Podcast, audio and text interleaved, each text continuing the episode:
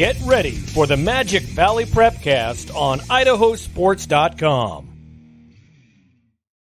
That's right. Welcome in another edition of the Magic Valley Prepcast on idahosports.com, breaking down District 4 athletics week in, week out in the state of Idaho. Brandon Baney joined by uh looks like a couple of guests today. We've got Jack Frost here in the uh studio with us. What's up, Jack? Whew. Uh, yeah. Uh, just trying to get spring sports started, and it's not happening. This was supposed to be the first week of spring sports, and we have canceled everything.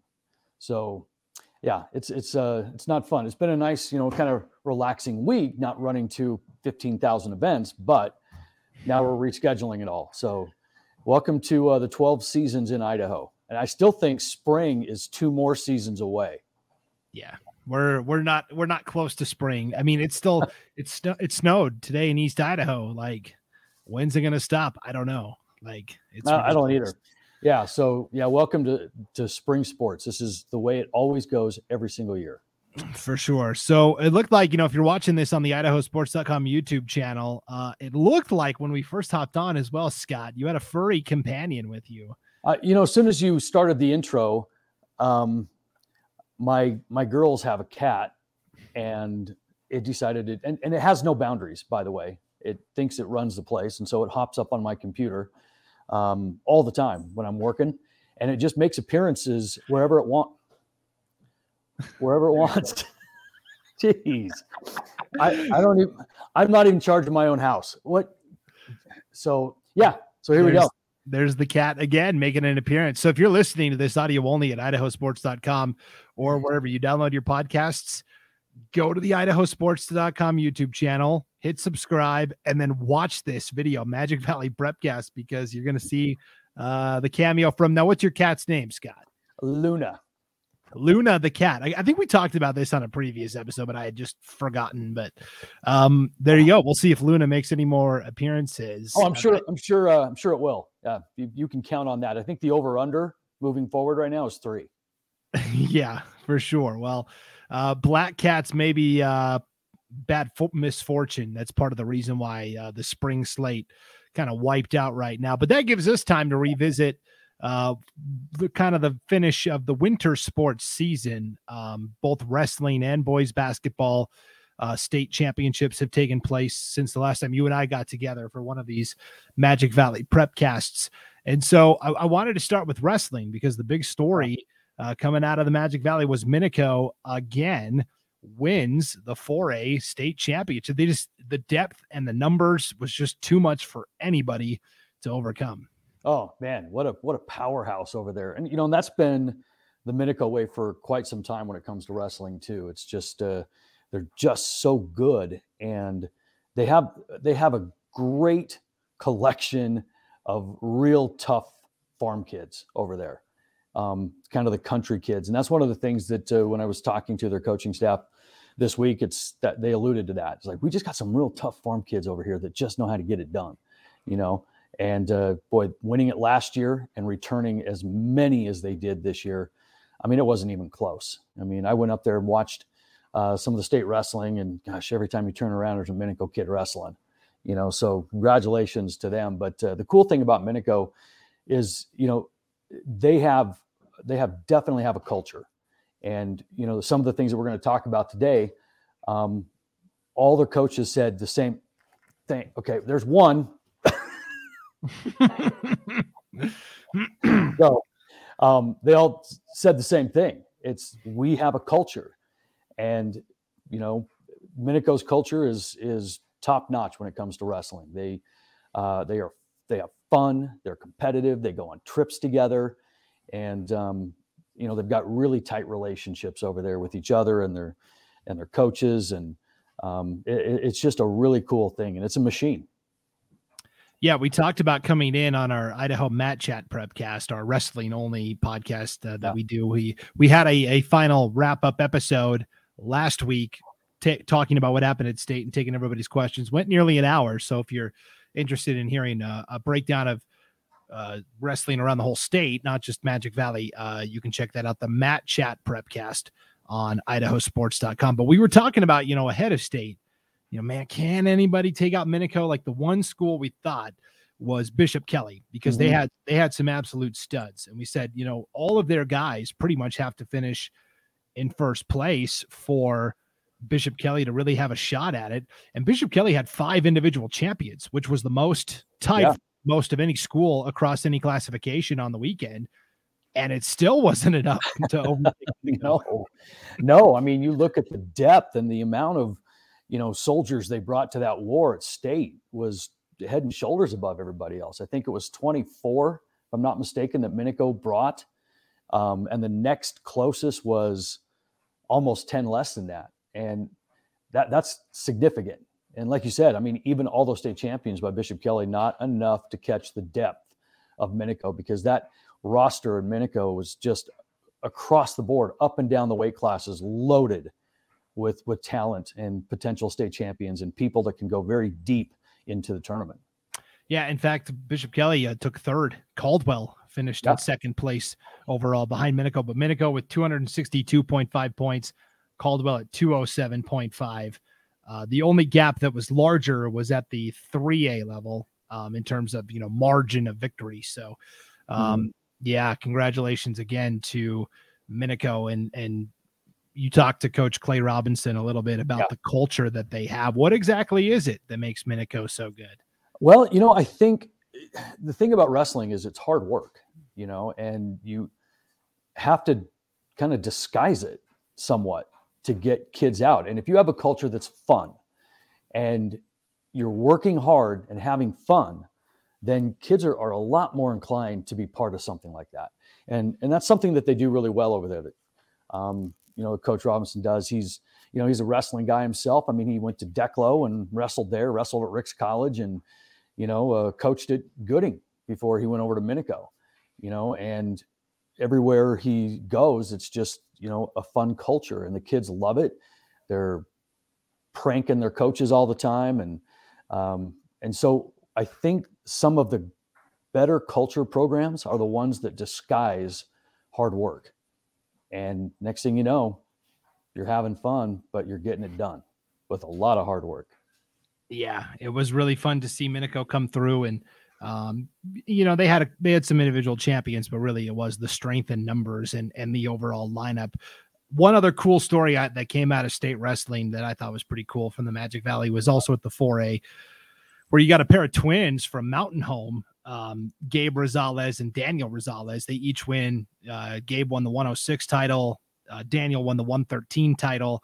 And on the homepage at idahosports.com, our 4A state wrestling recap, it's a picture of the two of them, arms around each other, nice. million dollar smiles on their face. Um, Mountain Home as a team, Scott, I think took like between boys and girls, it was it was nine or ten athletes total, and they got the most out of that group because all of them finished top three, top four in their respective um, weight classes. So that was kind of a cool story as well from from Mountain Home. So. Oh yeah, no question about it. I mean, there's some really good wrestlers in in uh, District Four, and as evidenced by back-to-back state titles from Minico, uh, Jerome state title a couple of years ago. So, and then have the twins and Mountain Home kind of be a, a nice feel-good story. Uh, very cool. Yep, and you can uh, check out all of our wrestling recaps. Our our great wrestling writer Al Fontes did a deep dive into every classification. Uh, you know, all of the state champions, all the you know three-time placers, two-time placers, three-time champion. He has he broke down all the data um, that you could ever possibly want, and it's all on the homepage at idahosports.com. All right, now let's shift to boys basketball. Boys basketball state took place last week. Before we dive into like specifically what happened with teams from the Magic Valley, just as an overall, you know, point here, and it's something I've talked about on all of our other podcasts as well on idahosports.com. But, and you tell me if I'm wrong here, Scott. You've been in Idaho much longer than I have. But in terms of what I saw, for, and again, 95% of the fans that are at these games are great. They respect the officials, they respect the opposing team, they respect their own players and coaches. But man, that 5% is getting out of hand. It is, uh, to me, in the three years I've done this now, this was by far the worst behavior I saw from fans at state. But what did you think? You know, it's funny because you you hit it right on the head. I mean, almost everybody is fantastic. Um, and it, it's like running a school too. I mean, in a school, it's going to be about 3% of the kids causing 99% of the problems.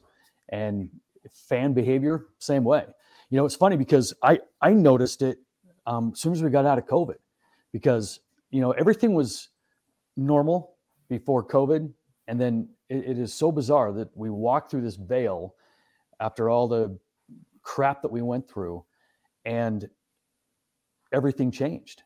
You know, you would have thought that being cleared from the gym, not being able to watch your kids play, not doing this, you would appreciate coming back, you know, and and kind of realizing what you missed and and certainly like I said appreciating it a lot more, but uh, I first noticed a huge shift that very first year back to where I couldn't believe some of the stuff I was hearing. And collectively as a group, it just became this mob mentality. Um, and I'm not going to mention any schools, but you know, I, I remember watching their administrators come over to them, over to the fan, and we're talking adults, not kids, you know, and tell them to knock it off and calm down, you know. And I have just seen it get progressively worse.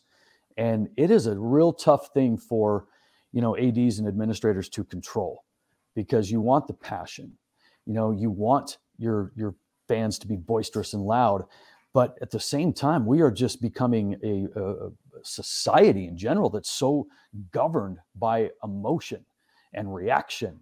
And everything we do is reactionary, you know, not just at a ball game, but everything. I mean, go online and and everybody's an expert and they'll tell you the minute they know it.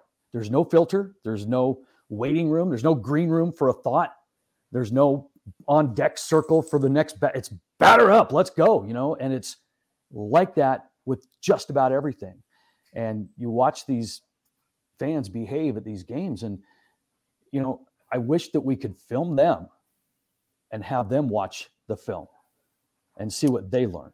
You know, and again, it's not everybody. It's like you said, just a very, very small percentage. But good lord, are they loud? Yeah, and it even extends from the arena to online, where on our social mm-hmm. media, the and I'll I'll share this story because it's public. It's out there. You can look at it on the idahosports.com Facebook page. But we kind of had daily recaps of all the games that happened. And at the 1A D1 tournament, Grace beat Castleford for third place. And the Castleford fan gets on. And I wasn't too impressed with Grace. You know, we just were spent from the night before and, and playing Lapwai and all this stuff. And it's like, just just say like, hey, congratulations to Grace like yeah. we didn't have our best effort, and but like, why do you have to like? Why do you have to tear down the other school? I just don't. I guess I don't understand that either. Well, but. it's funny because with this with this reactionary environment that we are in, it, it is predominantly negative. You know, I mean, I think we're we're negatively wired anyway as human beings. We're we're just, you know, that's just the way we are. I mean, think about it. When you go to a restaurant, are you more likely to complain about the service or find the manager and compliment? You know, um, when somebody you meet leaves the room, are you more likely to, hey, here are all their good traits? You're going to talk bad about them. You know, I mean, everything we do has got a negative tone to it. But now you factor in, and we used to be able to think about those things before we spoke, you know, but now because we're wired that way and we're living in this emotional reactionary world, everything is magnified on the. And so, you know, um, just go online and read it's not positive, you know, a lot of it. Yeah. And that's that's the world we're in, man, and I hate it. And it transcends to sports because that is the most emotional kind of thing that you're going to do because it, it is so unpredictable and then everything becomes so volatile and it and it just really sometimes sucks the fun out of it when you've got those those noisy noisy uh, ignorant fans that think they know everything. I mean, I mean, come on, they're they're screaming about a call that was clear on the other side, blocked by by six other dudes. You know, nobody can see it, but I'll be danged if they're not the experts on it. And then you wonder why we have a shortage of officials. Shortage of officials and coaches. It yeah. extends both ways.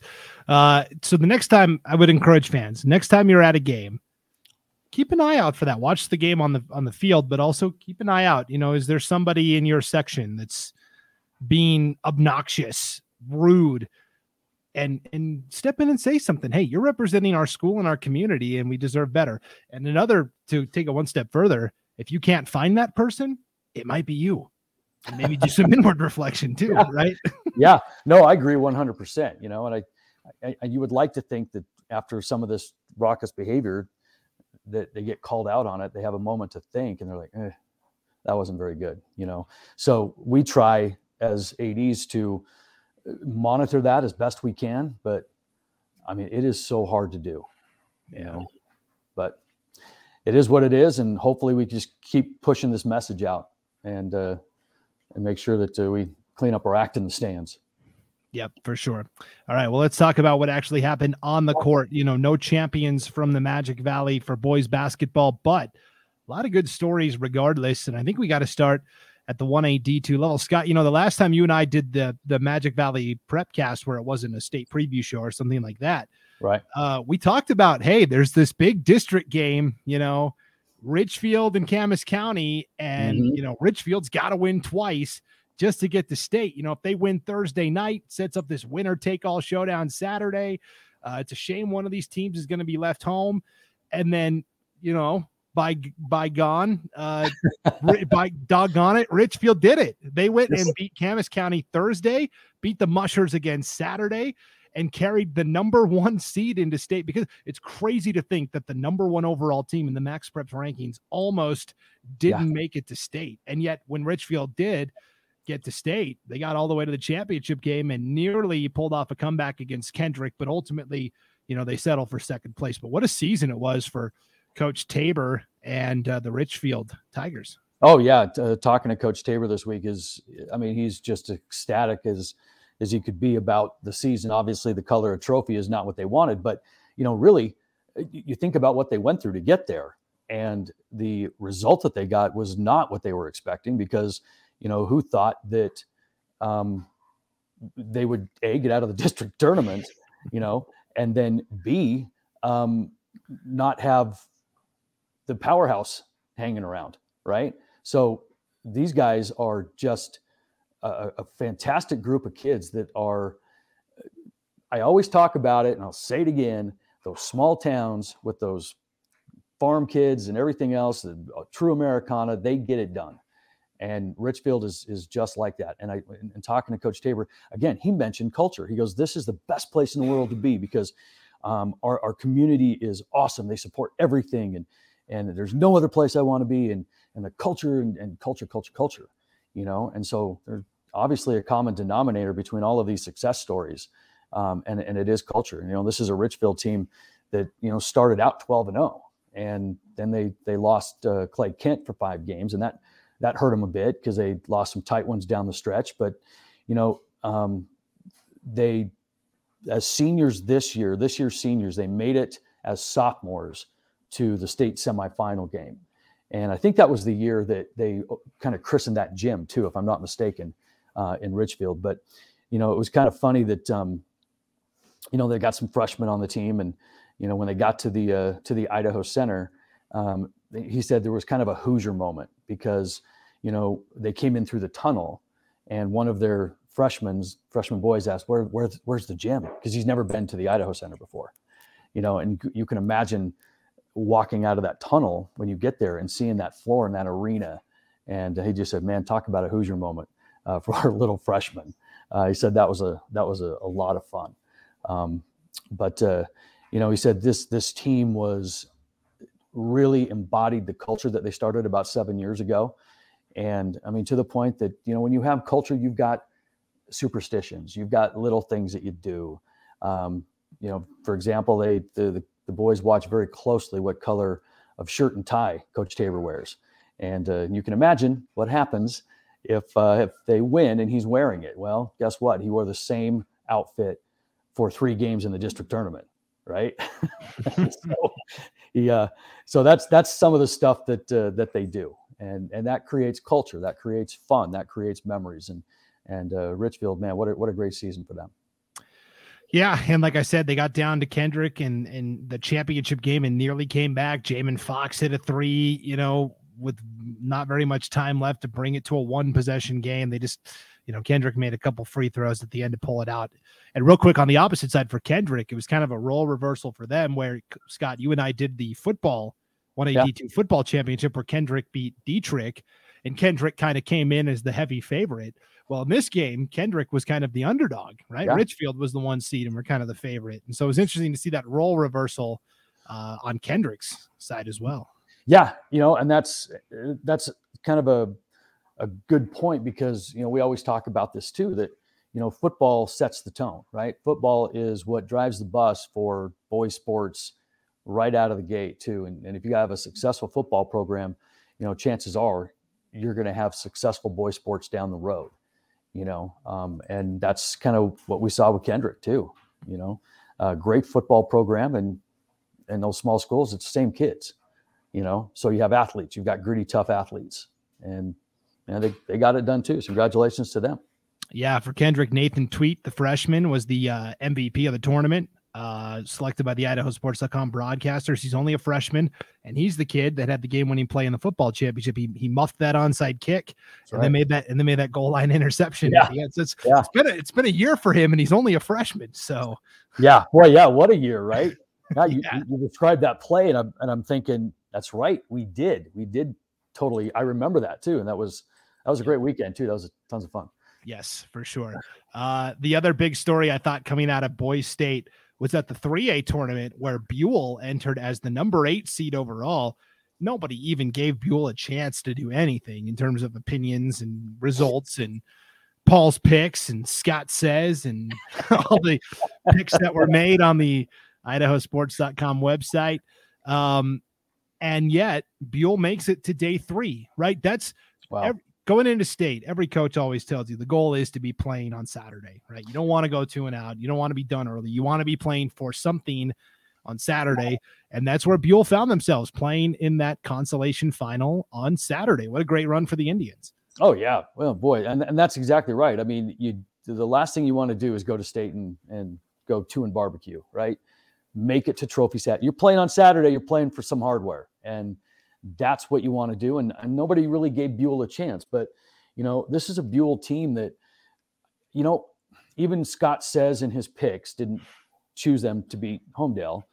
They are better than their record because, you know, we played them uh, early on in the season and beat them by like 30.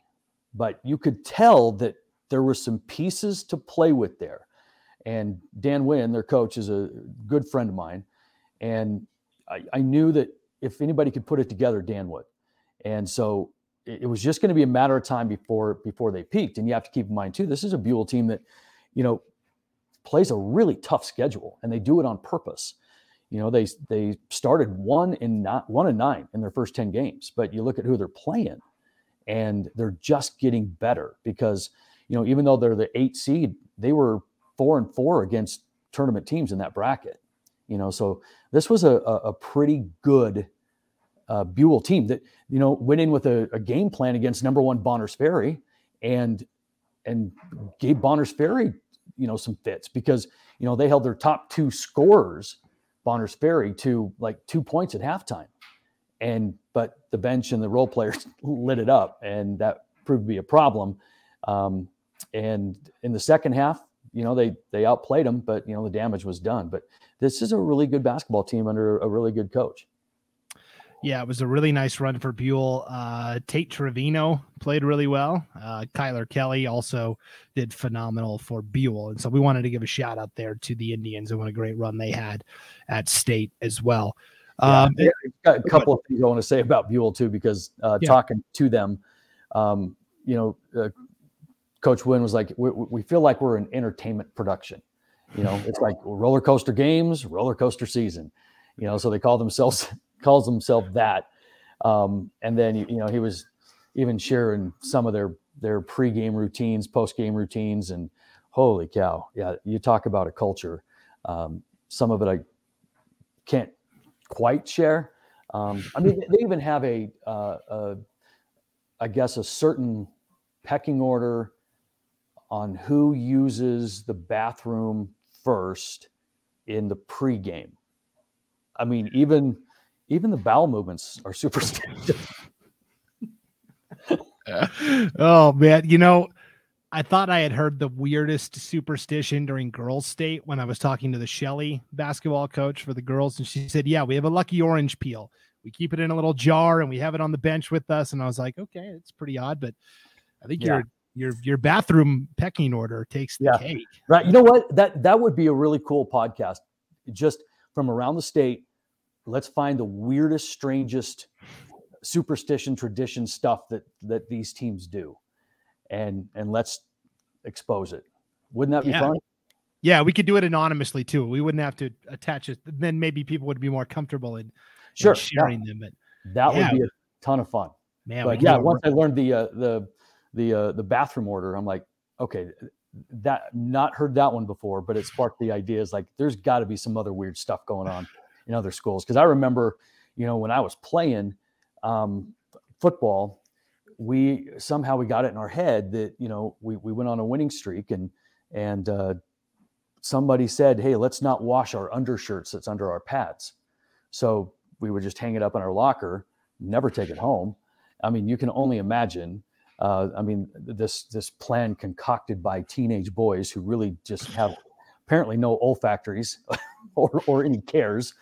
And after a bit, it didn't take long before you know we'd open our locker and get ready for practice, and then you would just kind of it would kind of stiff shirt, just dried stiff. You just pick it up off the hanger, and it was like starched. I mean, that's what it felt like. And then, you know, we were on this giant winning streak. Coaches had enough, and so after practice and everybody went home, they went in and they washed everybody's gear, and we came back the next day and were livid. I mean, we thought we were going to lose. We thought our season was over you know, that week we went out and didn't play very well, but you know, still ended up winning a state state title that year. And we thought a lot of it had to do with our superstitions and traditions. And so that that's why I was really kind of gravitating towards making sure I got that on there.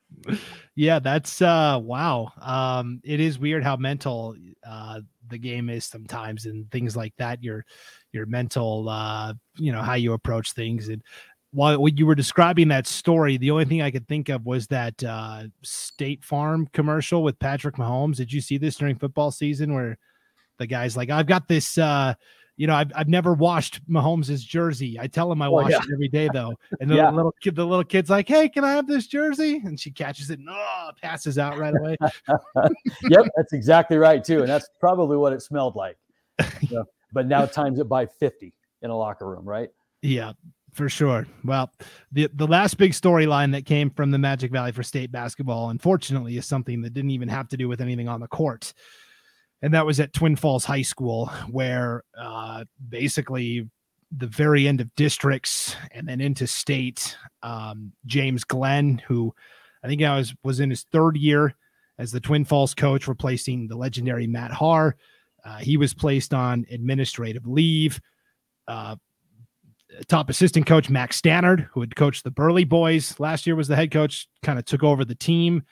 Uh, Twin Falls got to state and had to compete with this big cloud hanging over their heads. Now we're not going to sit here and speculate and conjecture and all that stuff.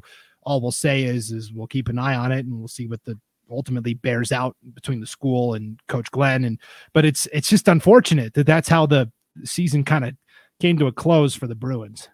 Yeah, I mean, it really was, and the timing of it was was just really bad, you know, um, because it wasn't in the middle of a season. It was like few hours before a big game to go to state, you know, and and we're not going to, like you said, we're not going to speculate on anything, but you know, there's more that's going to, you know, come out, and we'll we'll learn stuff, but you know, I'm not I'm not getting the impression um, that it's anything like incredibly egregious you know? I, I don't know what it is so i'm not going to say anything but yeah and then it was interesting to see uh, um, kind of how twin was going to do because you know i'm not going to say anything that people don't already know and if you went to state you know this. I mean part of the controversy was centered around um, uh, one of their ball players. And when state rolled around um, gosh so many twin people showed up in white t-shirts with the twin logo and then that player's number on their back. So you know we don't know what happened but uh, there was a, a, obviously a huge show of support that was going on for whatever reason, you know. But uh, then it became interesting to see what Twin was going to do, you know, under kind of new leadership uh, right away. And they got absolutely blasted by Skyview in that first game, and they just weren't even there. And and that was a team they beat early in the season, you know. And it's like, well, okay, Twins going to go two and out, um, and then they get into the second game against uh, Lakeland and knocked them out. And Lakeland was the eight seed, and Lakeland put up a great fight. Twin got through it, and then here came the rematch with Minico and Twin for consolation championship, and uh, just a, a, repeat of the District Four title game where Minico beat Twin on Twin's floor, and oddly enough, the ball was rolling or got started or the incident happened or whatever at that district championship game with Twin and Minico. And then, boy, how ironic it is that they loop back around and they play each other for the final game. Um, and in a in an offensive juggernaut, it was Twin winning 32 to 30. And you know, um, but they were able to kind of rectify whatever the, their season was at that point. Um, but then on another note, in that same game, that was the last game for Brady Trinkle at Minico uh, because he is resigning and just going to be AD. So that game had a lot of undertones to it, you know, uh, with whatever's going on at Twin, um, with the new head coach now, with you know Brady's last game, with district foes or whatever. So even though the score was 32 to 30, uh, it, it was still an interesting game, and it was fun to call because it was close. Yeah, uh, and I didn't know the if Brady had officially said anything yet, so I didn't want to uh, go with that. But you're right. Uh, he's done a fantastic job with that Minico program, and now you know in the Great Basin Conference, there's a little changing of the guard here a little bit. You know, you've still got Coach Messick at Jerome, who's been there a really long time, and mm-hmm. Uh, Brian Bethel at Mountain Home, who's been there a long time, and Coach uh, Darren uh, von Hofwagen at Canyon Ridge. Mm-hmm. Um, but those are kind of it. Everywhere else is kind of working in fairly new coaches. Yeah, so yeah, for sure. I mean, we we have first year Karasi at Burley, um, and then of course, you know, if Mac Standard decides to stay at Twin or whatever happens there, I mean, he'll be brand new there. Um, and then, uh, of course, Juan Martinez and Wood River. You know, so yeah, there's there's only about three of those have been there for a long time, and you named them. Yep, the old guard, and unfortunately, yeah. coaching turnover getting more and more uh, hectic with each passing year. So, um, yeah, that's a wrap on state basketball. And Scott, with spring sports kind of on hiatus right now, we usually we usually take a, week off anyways in between sports. You know, as we uh-huh. transition from winter to spring, just to kind of decompress a little bit, have a week off to enjoy ourselves and honestly, there's just not anything to talk about if there's no competitions happening with snow on the ground. So yeah, you know, so we uh we are trying to have. I mean, down here in the Magic Valley, you know, those Eastern Idaho teams love to come this way uh, and get out of the frozen tundra. Um, and usually, it, it's not the banana belt here like it is in Boise, but usually it's enough to where we can play games with Eastern Idaho. But even down here, you know, we're getting snow, and it's supposed to be crappy tomorrow, but you know, we're hopeful that we are going to start our softball season Saturday uh, with a with kind of a four teams playing over at Twin because Twin didn't quite get the snow that Jerome had. We were going to have Valley View and Skyview uh, come down from Boise and play us, and uh, all of a sudden we're out because our field's not ready. And Twins was they didn't get as much, and so if everything goes according to plan, um, Skyview and Jerome will play at noon on Saturday. Valley View and Twin will play at noon on Saturday, right next to each other at their complex, and then we'll just swap teams. And hopefully, that's going to be the start of spring sports. We'll see. It's like a square dance. You'll trade partners and. yep, that's it. yeah, because with this time of year, two two things have to happen. One, the snow has to melt, and then two, the field's got to dry out. Just because right. the snow melts doesn't mean it's guaranteed. Okay, here we go. Yeah, that's exactly right. That's what people don't realize too. Is like you walk outside and you're like, "Hey, it's sunny out. Why aren't you playing?" Well, have you looked at our field? It, it can't take that much moisture, you know. And it, that's what you have to, to understand and realize if the casual fan is like, it's not about really the weather at the time. It's like, what kind of beating did your field take? Yep. So, so we'll take next week off, and then we'll come back and have more spring sports stuff to talk about. Um, and so, yeah, thanks for everybody for tuning in to the Magic Valley Prepcast. For Scott Burton, I'm Brandon Baney. We'll see you back here in two weeks on IdahoSports.com.